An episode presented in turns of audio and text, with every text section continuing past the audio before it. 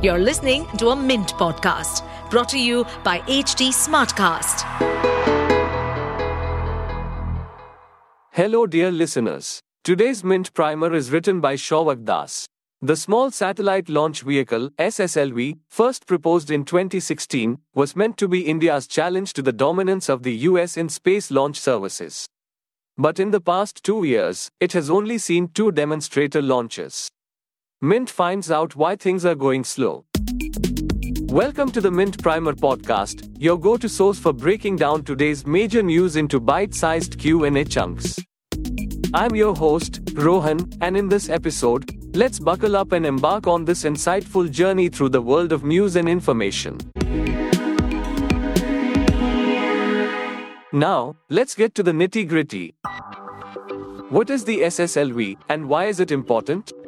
The SSLV is a small rocket, both in size and capacity, in comparison with other rockets that the Indian Space Research Organization, ISRO, has.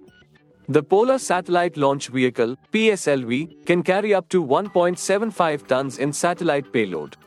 The Geosynchronous Satellite Launch Vehicle Mark III, LVM3, can carry up to 8 tons. But large capacity rockets have long wait lists as they wait for a single large order, the primary payload. Hence, private commercial firms often wait for years until they can launch their small satellites. This model helps cut satellite launch costs. The SSLV can help resolve this with faster, cheaper launch cycles.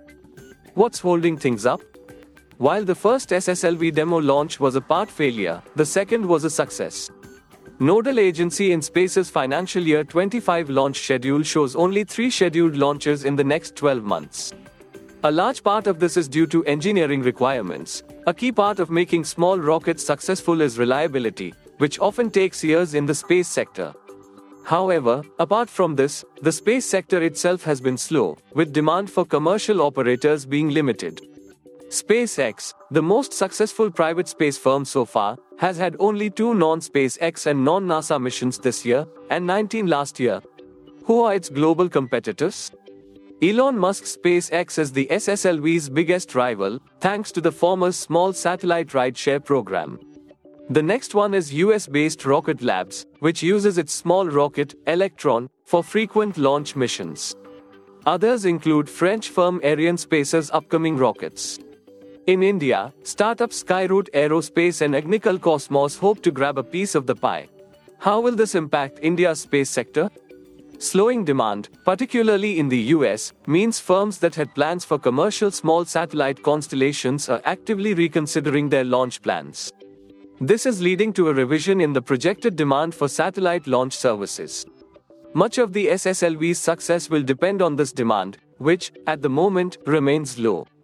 Experts believe that a chunk of the SSLV's demand will come from India itself, but a regularized commercial launch schedule for the small rocket may take up to another four years.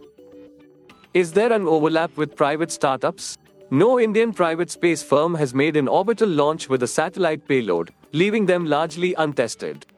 Add to that, space launches are capital intensive, so startups have a tough job to not burn too much cash while proving their reliability to commercial clients. The SSLV, meanwhile, is backed by ISRO and operated by its commercial arm, New Space India Limited, a recognized name in the global space industry. Commercial satellite clients that India would attract may go SSLV's way rather than to startups. Well, folks, we hope you've enjoyed this eye opening episode. Do you have questions or ideas for future topics? Drop our way. Find us on Facebook, Twitter, Instagram, and LinkedIn for all the latest updates. And hey, if you crave more info, hop over to our website at www.htsmartcast.com. To stay updated on this podcast, follow us at HT Smartcast on all the major social media platforms. To listen to more such podcasts, log on to www.htsmartcast.com.